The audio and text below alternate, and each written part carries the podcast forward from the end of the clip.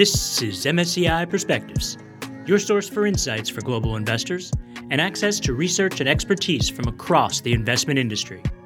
I'm your host, Adam Bass, and today is April 21st, 2022. Today on the program, last year it felt like every day a different company around the world was announcing a net zero goal. Some, like Netflix, went very big, proclaiming that they would achieve net zero greenhouse gas emissions by the end of 2022. For those of you keeping score at home, that's eight months from now. Others, including the firm I work for, MSCI, were a bit more measured, aiming toward 2040.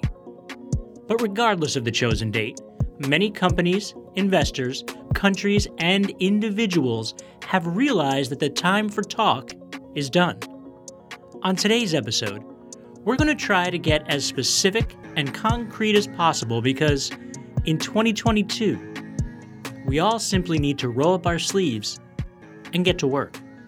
I look back with colleagues and we kind of laugh. Oh, last year we, you know, we felt like we were on top of all of this, and so much has changed that you see how much more you could be doing and are doing. That's today's first guest. Hi, I'm Diana Tidd. I'm Chief Responsibility Officer at MSCI. From setting our net zero target, which is setting a goal with a company where you don't have line of sight necessarily into how you're achieving it. So that itself was a big step. The next step is really you know looking into that goal right and thinking about setting interim targets right to make sure that we're on the path to achieve that goal and we have these points where we're stopping and double checking and making sure we're we're on that right path. Since we set our net zero target, we started looking at our near term target and we step back again and say, okay, what's the latest climate science saying? And what it's saying is that the world needs to cut emissions by 50% globally by 2030. So that helps inform near term target setting for companies. And then we thought about okay, how can we tangibly achieve these targets if we're to update our near term target.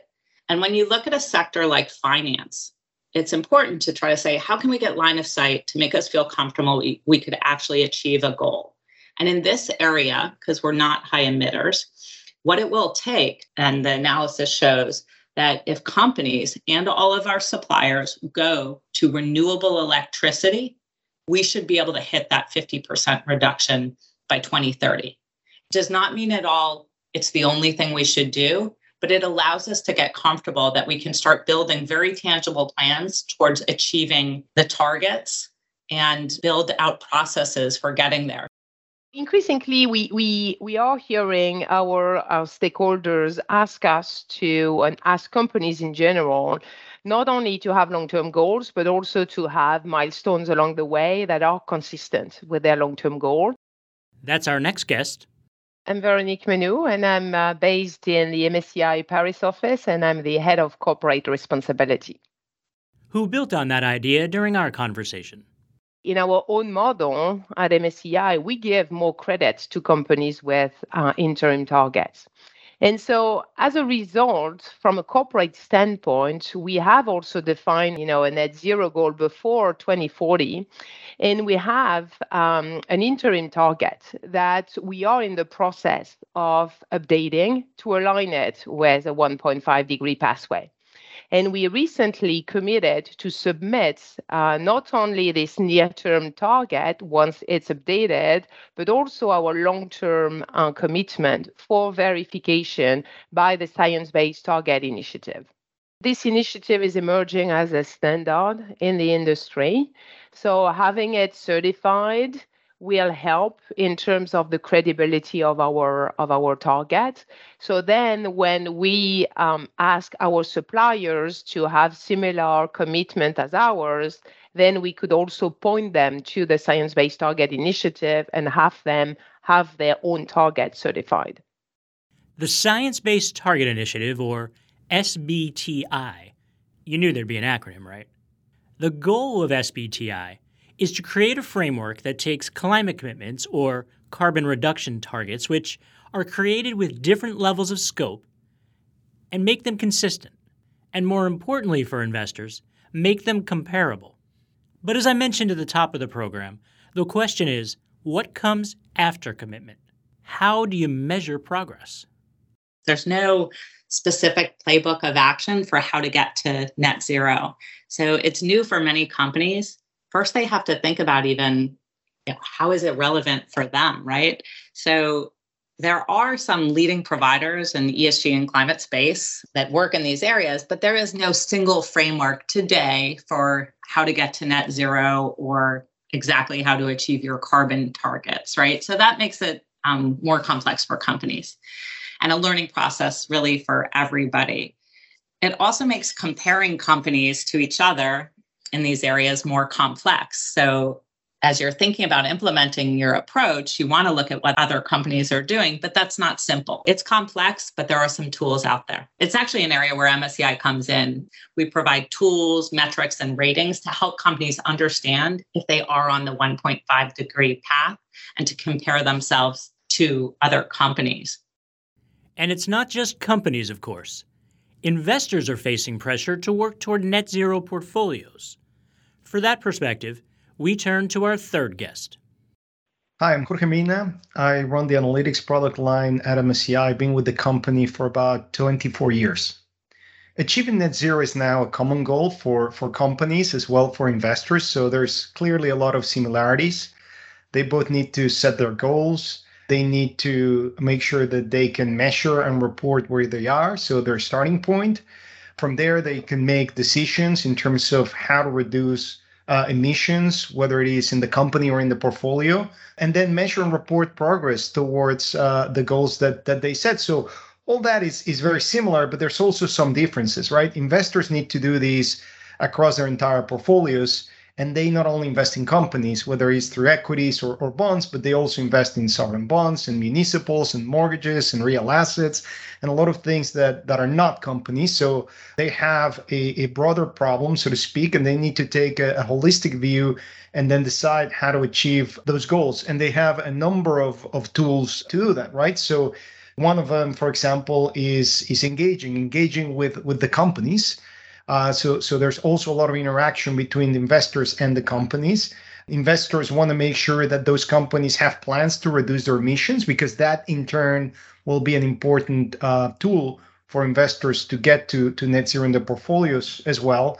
They can take more drastic measures. So these investors can also divest from um, carbon intensive industries or, or from specific companies in an industry that don't have a solid plan to to reduce their emissions. And then on the positive side, there's ways to capture opportunities, right? They they, they can be investment in green technologies and opportunities for those are increasing, right, over time as as more and more people put capital to work in green assets. And they can also benefit financially from companies with with high uh, exposure to climate risk by potentially shorting those assets, right? And how how those are treated is important uh, and how those are reported as important because uh, obviously if you know investors think that whether you're long or short an asset uh, the gross uh, exposure is what matters then uh, you're removing a tool available to them to to to manage climate there are other important differences for investors to consider for example they're increasingly looking to manage or, or they're being pushed to manage what is called double materiality so what climate change does for companies on the one hand, and also what are those companies doing to the uh, to the environment. But as they do that, they need to think about how they're going to meet their fiduciary responsibility. So asset managers need to look after the best interest of their clients. That's um, a promise that they've made, and asset owners need to look at the best interest of their beneficiaries, right? And so both asset managers and asset owners need to develop these these net zero strategies consistent with their fiduciary obligations and also aligned with all the stakeholders and their expectations. So not not just their clients uh, or their beneficiaries, but also regulators uh, and even the general public. So that might require amendments to um, to the investment guidelines that they have. So said a different way, um, you know, if you if you think about it, delivering the best returns uh, for investors is not the same thing, you know, or not always, you know, consistent with achieving net zero. It, it all meets in the long run, But in the short run, aggressive decarbonization of the portfolio can potentially lead to some business risk by, for example, missing out on short term price increases or, or narrowing the, the, the investment universe uh, uh, available to investors. So, where are investors on this journey? I asked Jorge for his impressions based on the many conversations that he has with clients. We are still in the very early stages of understanding the, the financial risk that is posed by climate change. We know that it's that it's high, but we need to be more precise in terms of how we measure it and understand it. And implementation of the net zero investing is is very complex, right? It requires the adoption of new data, of new systems. Uh, we need to know emissions, you know, at an issuer level, industry level, at the portfolio level, at the entire enterprise level. And it requires the incorporation of this data in various areas of, of a company. So, for example, portfolio managers need to incorporate it, the marketing function, compliance function, investor relations, uh, and so on and so forth. So, so, so it's clearly a complex and, and, and challenging topic, and, and we're still uh, in the early days of really even gathering all of the data necessary to, to get a, a full understanding of these. So the approach that everyone's taking is let's get to, to full coverage of all the assets in the portfolio and then improve from there. So um, starting with carbon footprinting, which is the basically uh, measuring the finance emissions for all the assets and all the portfolios across our enterprise. And then over time, improving the quality and the sophistication of the data uh, this is this is how things get better. And uh, and and we've actually seen this before in other disciplines that uh, that we know very well. For example, in risk management, right? In the early 90s, JP Morgan CEO Dennis Weatherstone asked for a report at 4:15 p.m. So it was called the 415 report that combined all the risks of the firm on a single page.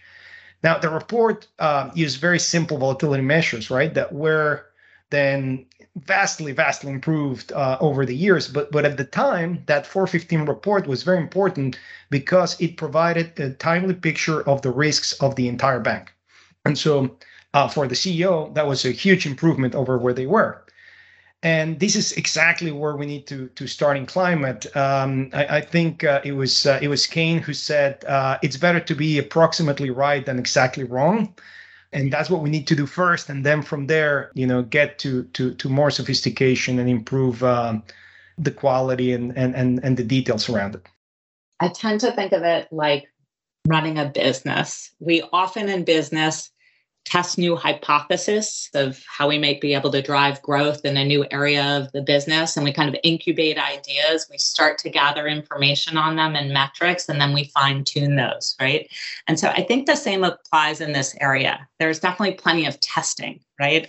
There's a lot of estimating. But to me that's an important starting point because you have to start somewhere. So you can build it up over time to having more complex areas. For example, looking at your carbon footprint and having it be precise instead of modeled. But in general, simply having an estimate often means you're starting your path towards decarbonization or in any of these areas of corporate responsibility. It's creating a baseline measurement from which you can measure your progress. So it may not be perfect, but I think perfection may hinder progress if we seek that up front. And really it's okay i think in these areas that their models and their estimates they get us started and they teach us what we need to think about to actually perfect them and be on the right path over time. So if you have to start somewhere where do you start? For many companies their supply chain makes up the bulk of their carbon emissions. These are the scope 3 emissions we've spoken about before if we use MSCI as an example, that's certainly the case. You know, as a service provider, we have in absolute, uh, compared to some of the big emitting sectors, we have low emissions, right? Like I was looking at the the biggest emitter in MSCI ACWI, and that company emits more than 2 billion tons of CO2, while we emit 39,000, right? So, so obviously, you know, our risks exist, but it's fairly low compared to other companies in high emitting sectors. At MSCI, we have four major sources of emissions. The first one, which is the biggest, is the emissions coming from purchased goods and services. So the emissions from our own suppliers. And they account for about 75% of our total footprint. The second one is the electricity, so the emission associated with the electricity that we use in our offices, and that accounts for about 10%. And then we have business travel and employee commute uh, that account for about 4% respectively. So overall, our scope three emissions account for more than 90% of our total emission. So now how do we address that? So what we've done is we've put together, you know, a sustainable supplier management program, and we have a dedicated team working on um, within this program. They want to understand our suppliers and their commitment, not only on the climate front, but also, you know, their DNI commitment as well as their corporate responsibility practices.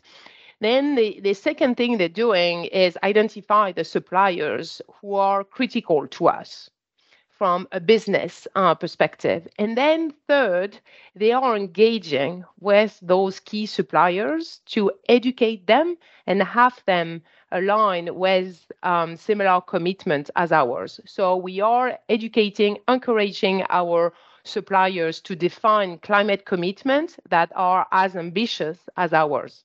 So just to give you an idea, as of today, more than 40% of our suppliers have climate commitments.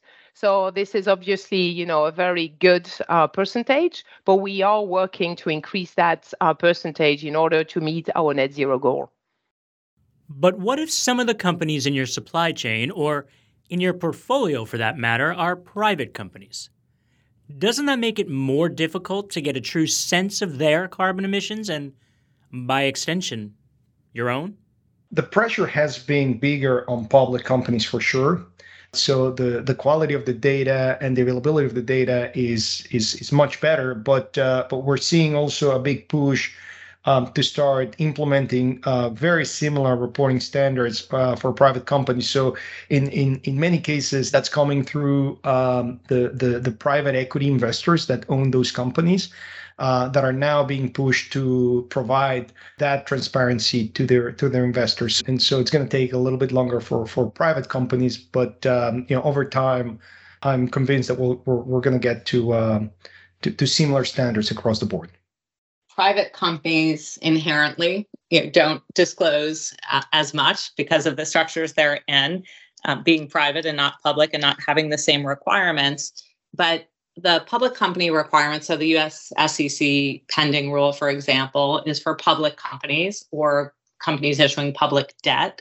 When you look at private companies, we do see that around the world, they tend to be at an earlier stage, different levels in different regions, but certainly at an earlier stage, many of them, of their thinking about these areas. And so the pending rules can help them understand themselves what might be important to them.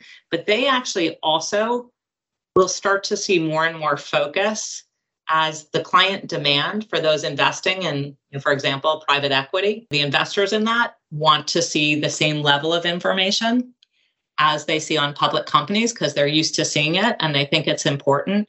Another area for pressure on private companies will be supply chain pressure, where companies like MSCI and so many others across the world are starting to engage way more actively with their suppliers to say, you're part of our carbon footprint. How are you thinking about carbon commitments and where are you on that path? And so for us at MSCI and in many companies, that means starting to ask the questions of these private companies who are suppliers, but also for MSCI, we think about how can we educate them to help bring them along the path. Over time, we've seen a progression. We see it in proxy guidelines for public companies, where those guidelines about areas of corporate responsibility have become more and more specific over time. So that's for public companies, but you can imagine for privates, their various stakeholders also. You know, it starts broad and understanding that they need to be educated, but over time, as we all need to achieve, for example, our carbon targets, that pressure could get significantly stronger for them. So, supply chain issues, clearly the largest slice, But what about the non supplier emissions that Vero mentioned? What about, say, energy use? We have several levers at our disposal to reduce um, the scope 2 emissions. The, the first one is that we will continue to increase efficiency in the office and, for example, continue select green certified building. The other lever is around reducing occupancy. And similarly, you know, we have a future of work program and we are promoting flexible work environments. So that's already, you know, in the works. And then the third lever for us is to increase renewables, but it's not necessarily available in um, every office that uh, we have. And we're also leasing our office space. So what we do is we engage with landlords, but we're also exploring what we call energy attribute certificates, EACs. Um, and so, just to name uh, a couple of examples of EACs, in the US, for example, they're called RECs, or in the EU, we call them Guarantee of Origin. And what they are is they are certificates that prove that one megawatt hour of electricity was generated from renewable sources. So, by purchasing them, a company can then claim that their electricity is green and as a result can also reduce their scope 2 emissions. So that's a lever that we are exploring and we could potentially rely on them to reduce our scope 2 emissions. Now, when you talk about EACs and that description, I can I can hear people linking them with carbon offsets, right, which are met with some skepticism in the ESG climate community. Can you address that. Are are they the same as offsets, or if not, how are they different? Sure. So. Um, so carbon offsets represent one ton of CO2 that is either you know removed of or avoided, as opposed to energy attribute certificates. We're talking about one megawatt hour of electricity. Um, but you're right that they often um, you know considered similarly. But there are differences because it is true that for carbon offsets, this is not a very transparent market. It is a complex market, and they've been, you know, different controversies. So it's important to look for, you know, additionality and, uh, you know, high quality verification as well as permanence for carbon offsets. For EACs, it's a bit different because it's very local and it's more uh, regulated than the carbon offset market. So, um, for example, if you look at the uh, science based targets methodology, EACs are allowed. While carbon offsets are not. That said, it's also important to mention that if you want to be authentic, a company should also look at other levers, right? But definitely EACs are also a credible tool that is recognized by standard setter and external verifier as uh, a relevant mechanism to use to meet carbon targets. I mentioned at the top of this episode that we were going to get as specific and concrete as possible. And so, along with choosing whether to use EACs or addressing issues with a supplier's net zero approach, if getting to net zero is truly a goal, you're going to need to build the infrastructure within your company, and you're going to need to get buy in. If you think about corporate responsibility, one aspect of it is transparency. And so that's a very important aspect because your stakeholders can't really know where you are unless you're sharing information with them. So corporate responsibility data is a category that is uh, complex. So, corporate responsibility data may come from your cybersecurity teams at the firm. So, IT, it may come from your procurement teams who are working with the supply chain to report on metrics about their climate and carbon target progress or their diversity. And it may come from HR. And basically, the data can come from all over the firm but it's being, in many cases, publicly disclosed. And so companies are now really starting to focus on how do we ensure that the proper processes, controls, even potentially assurances from third parties are in place to ensure that this data has the same level of integrity and accuracy as any other publicly reported data. And also, there are areas about the governance of corporate responsibility. More and more shareholders are wanting to see, and other stakeholders as well, how companies are thinking about the oversight of corporate responsibility and climate. So, where does climate risk sit in terms of board committees? There's physical risk. Is that audit? There's transition risk. Is that governance or is that across the full board? You know, there's compensation metrics. So, are leaders being you know paid and evaluated on whether they're achieving climate commitment goals, for example. So that's you know, talent and comp committees. So really mapping out across the organization where the owners are, where the oversight is happening, and then also making sure that the information reported to those groups is the relevant information for them to be able to give good guidance and oversight. As a chief responsibility officer, I want to give decision making tools to the leadership of the firm so that they can participate and support achieving our carbon targets. I want to share, share the targets with others and not have it siloed off in corporate responsibility, right? So I don't want to tell them what to do and have to come to them in a few years and say, sorry, this supplier has not set a carbon target, and so we need to change suppliers. Instead, I want to give them the tools and processes to allow them to be part of good decision making about the firm's strategy and the carbon commitment. So, carbon pricing to me is a good example of that, where you can essentially integrate carbon metrics right into your budgeting process. And so the stakeholders and decision makers who are acting on your budget can actually see the carbon impact of their investments and their decision making for the operating plans for the coming year. So carbon pricing is newer in a lot of areas, but to me, it's a really interesting way and a tool to help integrate climate thinking across your firm so that all the key stakeholders are part of this important part of a firm's strategy and it doesn't sit siloed in a particular division. And how do you go about, I, guess, in both directions, in terms of selling the idea, for lack of a better term? I'm, I'm wondering about selling it up to management, but also to these managers uh, who who will need to put these methods into place, whether it's carbon budgeting or or other approaches?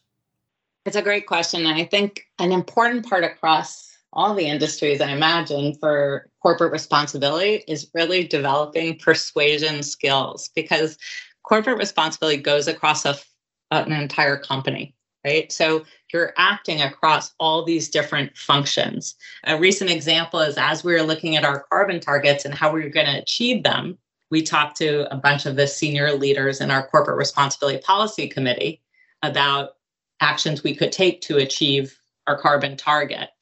And we were really drilling into, you know, how does this impact our office footprint, our suppliers, and specifically, what are the levers we could take to achieve our goals.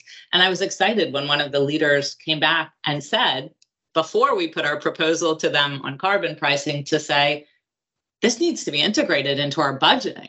This has to be part of our process. People need to understand the impact on it, uh, the investments we're making. This is an area where you have to think strategically about how to provide the right type of information and help stakeholders digest that information and conclude along with you on the actions you need to take. Trying to force carbon pricing across a firm or trying to force action with suppliers, I think builds up resistance and you really don't get to true integration. We've spent a lot of our time today talking about difficulties. Difficulties when it comes to data, measurement, selecting the right levers to pull, as Vero put it, and difficulties managing the pressures from many different stakeholders. But there's another side to the story. Working toward net zero can have some positive effects, outside of, you know, continued life as we know it. Jorge spoke earlier about potential investment opportunities. There are opportunities that exist for companies as well. I had my nieces, um, I was texting them recently that Sephora was having a sale on makeup that was clean non toxic and sustainable. So that's the kind I buy. So I sent them a note like, oh, they're having a big sale on this in case you guys are interested. I know you care about that. And the responses I got really made me laugh because they made me step back. This generation, at least we saw with my nieces, right? They're looking for companies who don't have a line of products or you know, or just distributing products that are non-toxic and sustainable.